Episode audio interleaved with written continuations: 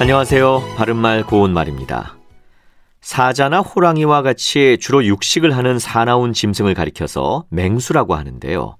호랑이와 사자는 모두 강하고 사나운 짐승이기 때문에 사실 어느 쪽이 더 강하다고 단정하기가 쉽지 않습니다.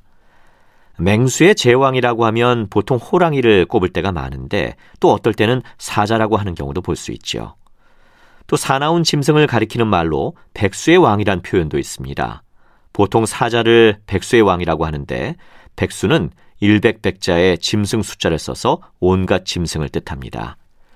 사자를 백수의 왕이라고 부르는 것은 그만큼 사자가 얼마나 강한 짐승인지를 잘 나타낸다고 할 수 있겠습니다.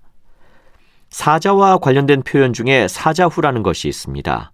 여기서 후는 울후자를 써서 사자의 우렁찬 울부짖음이란 뜻으로 크게 부르짖어 열변을 토하는 연설을 이루는 말입니다. 예를 들어서 그의 열성에 가득 찬 사자 후에 관중은 뜨거운 박수를 보냈다. 이렇게 말할 수 있죠.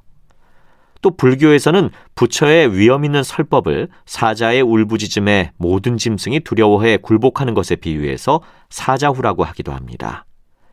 그리고 앞서 말씀드린 두 가지 뜻과는 좀 거리가 있지만 질투심이 많은 아내가 남편에게 강하고 다부지게 대드는 일을 비유적으로 이르기도 하죠.